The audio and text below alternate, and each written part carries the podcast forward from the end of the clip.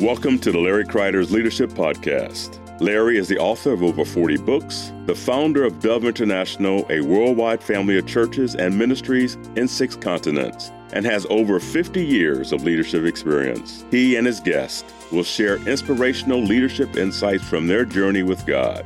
These insights, gleaned from serving leaders in many nations, will transform your life and leadership. For more information on Larry's books and resources, visit larrykreider.com. Welcome to the Larry Kreider Leadership Podcast. With me in the studio today is my long-term friend Peter Bunton. Welcome to the podcast, Larry. Thank you. It's great to be here again and to chat So, with you. I'm really excited about it today. And by the way, the person who makes this all work behind the scenes is Melina Miller, and I want to give a shout out to her. She's our producer, does a great job, and we're so grateful for you, Melina. Thank you. Yes, she's wonderful. She really is. We're going to talk today about how Christianity has changed the world.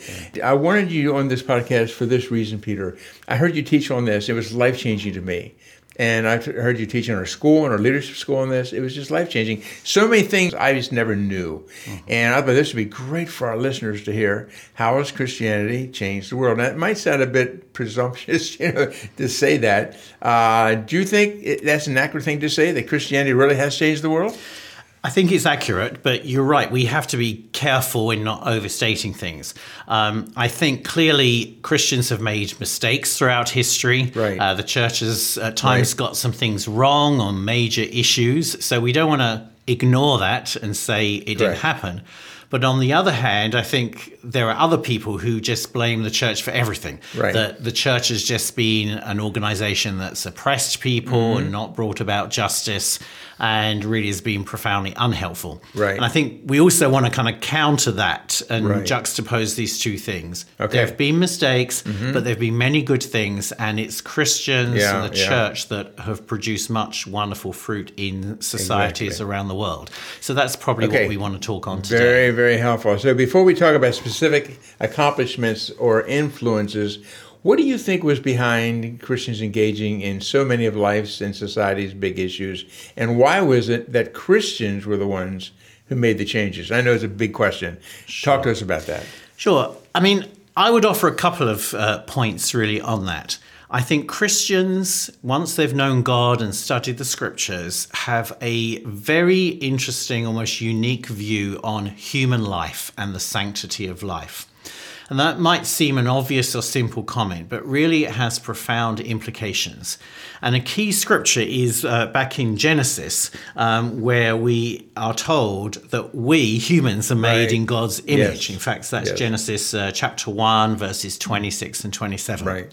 And that simple phrase is profound because Christians have understood that if Mm. I, if you, if Melina, if everyone is created as an image of God, then we are special. Right. There's something holy in us, and we have to treat everyone with dignity and respect and love because they really reflect who God is. So I think that's been quite foundational. I think the other thing we'll see perhaps later if we talk about issues like science. Christians, as they've read the scriptures, have realized that if God created this world, there must be a plan, a design. Things are not random. Right. There is Right. forethought, there is reason, there is rationale behind how the world operates, the physical world and then human beings. So I think that's also been profound because if you believe that God created this world with order and structure and design, then you want to find out what that order and structure and design right. is. Because right. the world will be better and That's humans correct. will be, be better if we function according to that. Right. So I think those are a couple of profound things that come from a Christian and a biblical worldview that have influenced so many areas of life Mm-hmm. and society over the years. Yeah, I should break in here and say, Peter, that I make the assumption everybody knows who you are. And, you know, Peter Bunton uh, from really England originally and led YWAM and, and one of the bases in England for many, many years. And uh, been a dear friend for years. Now serves on our International Apostolic Council with Dove International. You head up Dev, Dove Mission International. You're an author.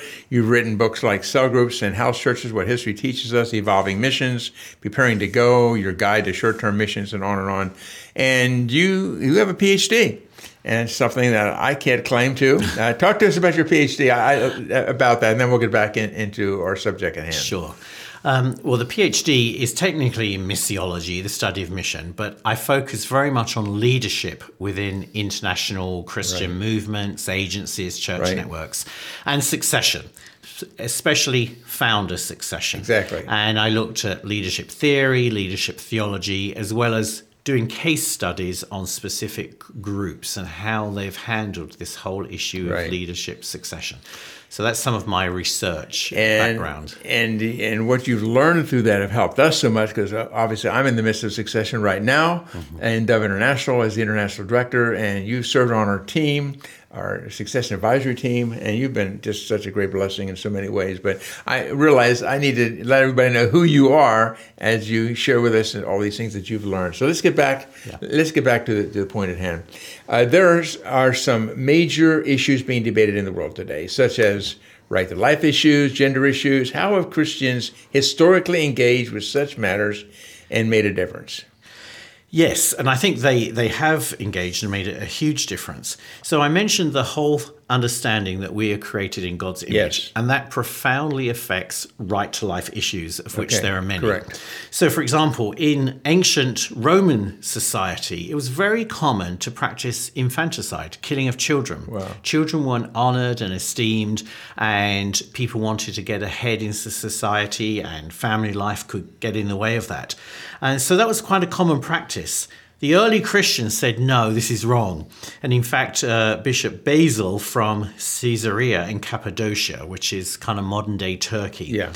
he actually influenced the Emperor Valentinian in 374 AD to pass a law outlawing infanticide, the killing of children. So the church got the empire eventually to outlaw the killing of children. So that's one area.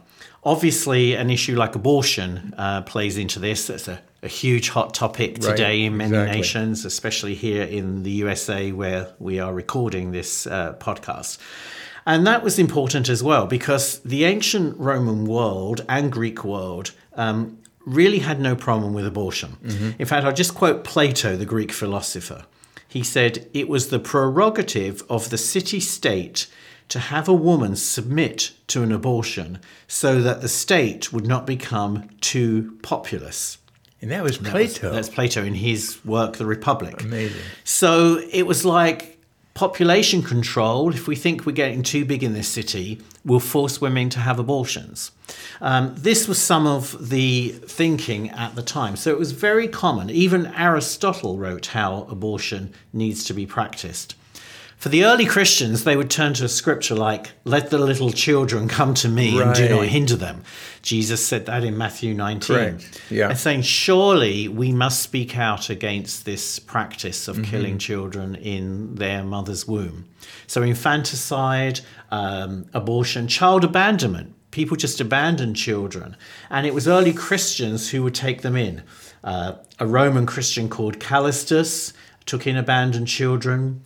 Uh, of Dijon in the second century provided homes for children. That's in kind of modern day France. Afra of Augsburg, that's Germany, she was a prostitute who became a Christian and she set up homes for abandoned children and also runaway mm-hmm. slaves. So, really, we see the early church, because of this belief that life is sacred and we all reflect God, Correct. It influenced all these areas of abortion, infanticide, mm-hmm. orphanages, taking care of children. They are seen as the image of uh, God. And also, it went into other areas, like even criminals and penal justice. The Christians began to say a criminal is also made in the image of God. Right. So, for example, when the Emperor Constantine uh, became a Christian, uh, one of the practices was that a criminal was branded with a hot iron on their face. And wow. he would say the human face was the image of celestial beauty. We need to stop this practice. So, this sense of the worthiness of a human being, even in prison, affects how they should be treated. So some of these practices of torture and branding correct, correct. Uh, were abandoned by the Roman Empire. Um, and it plays into even things like the way we would treat the poor, say widows. The scripture is very clear in the book of James. We are to take care of the widows, those who don't have economic Correct, means. correct. So this became very important as well throughout history. And if we jump many centuries forward, say William Carey, the great missionary Right. from England to India, when he was there in the late 1700s, early 1800s, it was the practice to burn a widow with her husband's body. Oh my. So if a husband had died, the practice was then to kill the widow on the funeral pile. That's it's called sati, S A T I. William Carey spoke out against this practice that he found in India and then lobbied the British government or the trading company that was really in charge. And in 1829, the practice of widow burning was banned by the British in India. So it was Christians Yes. applying their faith in human life, the sanctity of life, Yes, but also we take care of the destitute, the widows, saying this is wrong. And actually, then many women were saved because of this Christian influence that came directly from Carey. So we began to we begin to see in these areas just how much of society Yes. has been changed when Christians have taken up an issue Mm-hmm. which stems from their faith and their biblical worldview. Yeah, I've often heard the term redemption and lift. You know how that when people are redeemed through Christ in a community, then there's a massive difference in the society in that community lift, and you see that happening happening here. What influence has the church had on issues of gender equality? Yes, well, I started to mention about uh, widows, but we need to realize in the ancient world, women were not equal at all. Women Right. often could not own property, they did not have rights, Correct. they weren't educated. Uh, one Greek writer, Plutarch from the second century AD, he actually wrote this Men should keep their wives under lock and key. Oh, that's terrible. Aristotle said, Silence and discretion are most beautiful in woman, and remaining quiet within the house. That's so women had to be silent. They were shut away, they were shut up. Society was for men. and we see in the scriptures how Jesus himself and then the early church began to treat women very differently. Uh, I think of John chapter 4, Jesus addressed the woman at the well Correct. with dignity. There was Mary Magdalene. Right. There were the sisters, Mary and Martha. and we need to realize Mary sat at Jesus' feet listening to his teaching. That was a role for men. That kind of thing was reserved for That's the men in the day. Yet the scripture just commends her because she did the one thing that was um, mindful and needful, Right. which was to listen and, and obey to the teachings of Christ. So we see a profound different kind of ethic Sure. uh, that is taking place in the scriptures. In Romans 16, it talks of Phoebe, who's one of the leaders of a church. Right. So women were even the early church in positions of leadership and treated so differently from the way the ancient society was teaching women um, outside. So Christians spoke up on these things. The early church opposed polygamy, Mm-hmm. having multiple wives. Don't forget the first resurrection appearances of Jesus were to women. I know. I that's mean, so amazing. this is honoring women. Right. And so the church began to speak on these issues, practice differently what marriage is, how women should be treated. And so, really, the early church profoundly influenced uh, the position of women in society. Was it like that throughout all of church history? No. Um, later on, there were some different understandings came in from certain sections of the church, and Right. women were not allowed in leadership. Women were not accorded the same equality that I think we see in the scriptures coming from Jesus. So there were some changes, but yet, even there, the church, uh, as renewed by Christ, often spoke up. If we go back to, say, the 1800s, it was really the Christian mission agencies that were using women and sending them That's around the world, releasing them into So leadership true. position. Yeah. And a lot of those agencies came out of the revivals in Europe and, and North America. So we see this kind of renewal and revival. And one of the effects is a new release of women to ministry and dignity So and leadership. So it's been different throughout different phases of history. And thankfully, more recently, Christians have really spoken up again and affected the whole right. issue of the way women are being treated. And don't forget, today there is incredible abuse, something Right. called FGM, female genital mutilation. Terrible. Yeah. It's often Christians that have really spoken up, the Right. missionaries and the churches in nations where this is Mm-hmm. practiced. So the church has influenced women Sure. and their rights and equality. Yeah, yeah. Even today, in certain denominations, uh, women can are, are released in the mission field in ways they would not be back home. Yes. And, you know, back if, if you're here in the United States and in certain denominations, only men can be involved in leadership. Yeah. But in, I, I meet these these amazing women of God in the mission field, sent out from their denomination, and they're released to do whatever God calls them to do in the mission field. Yes. Uh, so there's lots of work, lots of homework we have today to get things the way they should be according to Scripture. Of course, yeah. It, it's so it's been a mixed bag, but really consistently, it's radical Christians who believe the scriptures who've brought dignity and equality So to true. women and released them. So true. Let's talk about slavery, Peter. Uh, slavery's been a complicated issue throughout history. And have Christians had a positive influence on this social issue? Yes, very much so. Um, going back to biblical times, the ancient world, uh, one figure I've got is about 75% of Athens were slaves and about 50% of the Roman population were slaves. Really? So it, it was very prevalent. And we find from the beginning the church taking a different stance. I think of the book of Philemon, for example. Correct. Where Paul sends a slave back to his owner, but says, accept him as a brother. Uh, Paul can't change the law right there, but Right. he pleads for a different ethic. Um, the wonderful verse that we often quote in the book of Galatians, chapter 3, verse 28 In Christ there is neither Jew nor Greek, slave nor free, male nor female, for you are all one in Christ Jesus.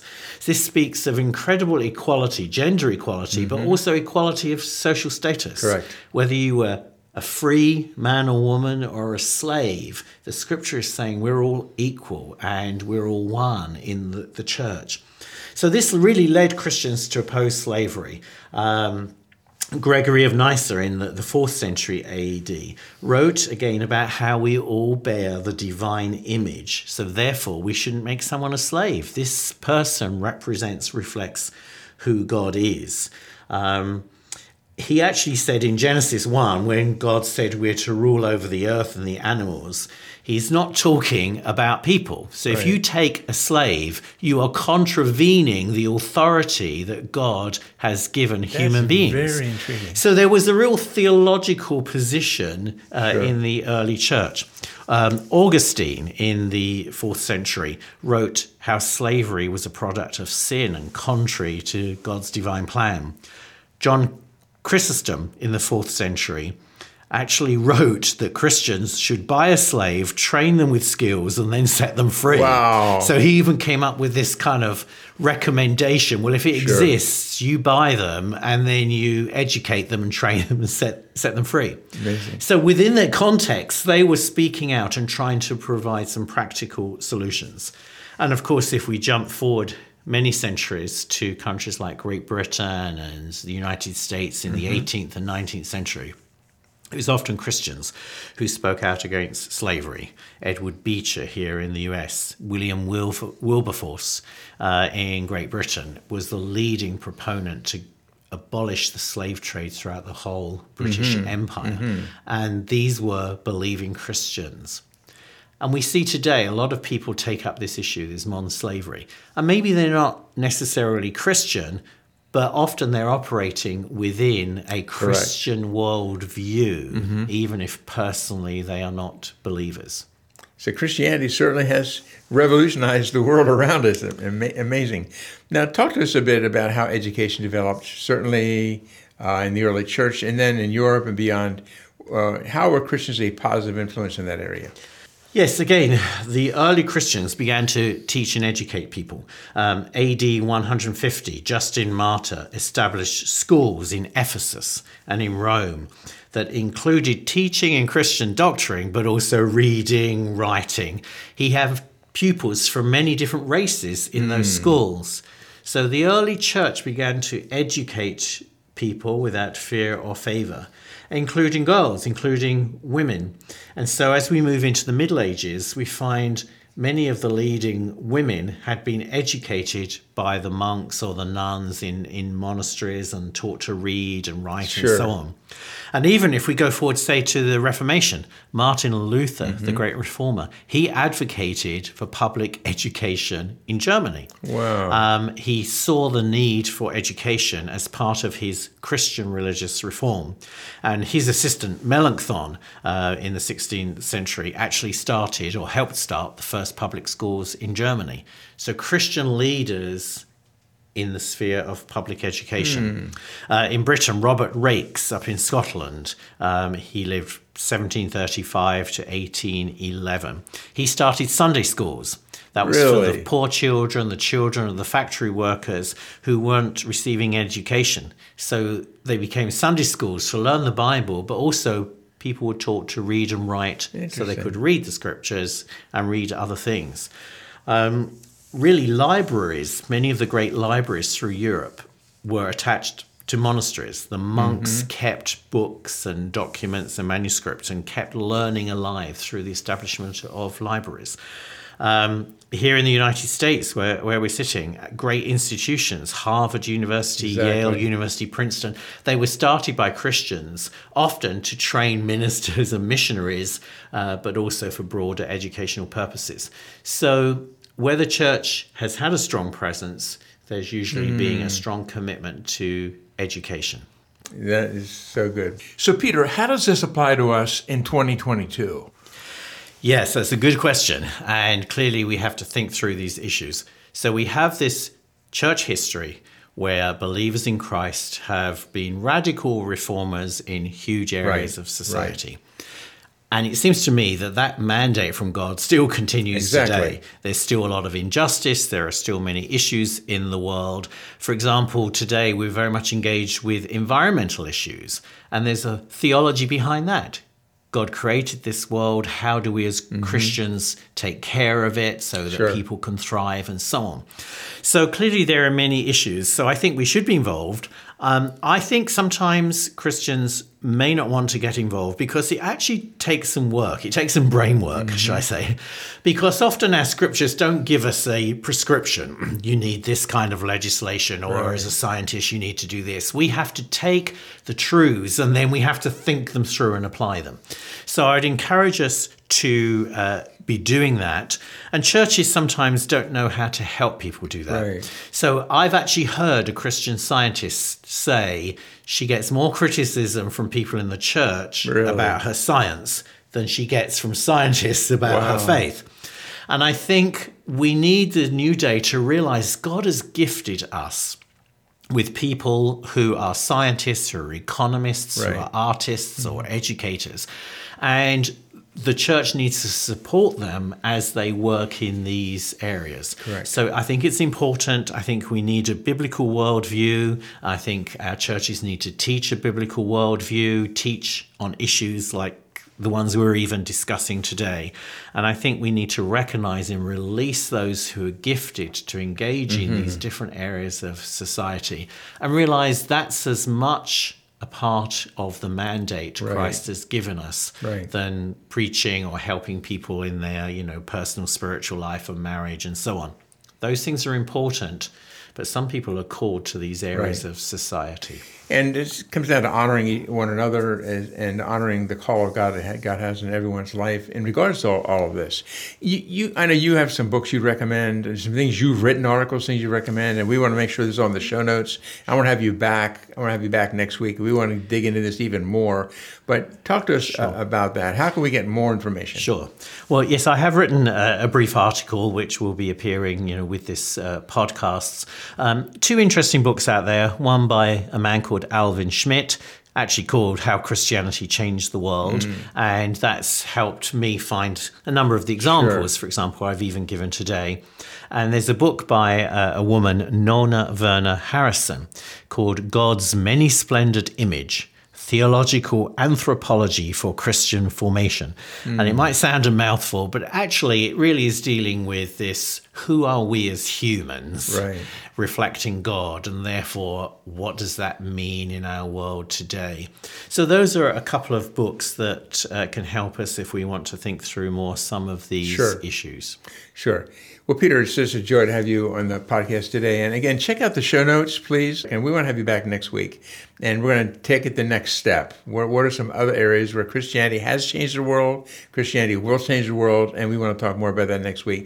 Before we close today, Peter, anything else you want to share with our listeners? No, I think that's good. I look forward to coming back and talking about even more different areas of society uh, where we as Christians can have an influence. Exactly. Peter Bunton, thank you so much for being on the Larry Kreider Leadership Podcast today. We'll have you back here next week. And for everyone, please check out the show notes. Uh, you can dig into this, dive into this much more deeply than we have even today. We're just kind of scratching the surface. Yeah. There's so much more we can learn about this and apply to our lives, whereby we as believers in Christ can change the world around us. And obviously, it's the new birth, it's Jesus living in us and we all believe in believe in that. We're born again, filled with the Holy Spirit, all those personal things, and yet God uses us to change the world around us at the same time. But you're right, it does take work, and it takes a call from God. So yeah. thank you, Peter, and look forward to having you all back with us on the Larry Kreider Leadership Podcast next week, where we learn these small changes we can make and we can learn that make a massive difference in our lives and the lives of those we serve. So God bless you. We'll see you back here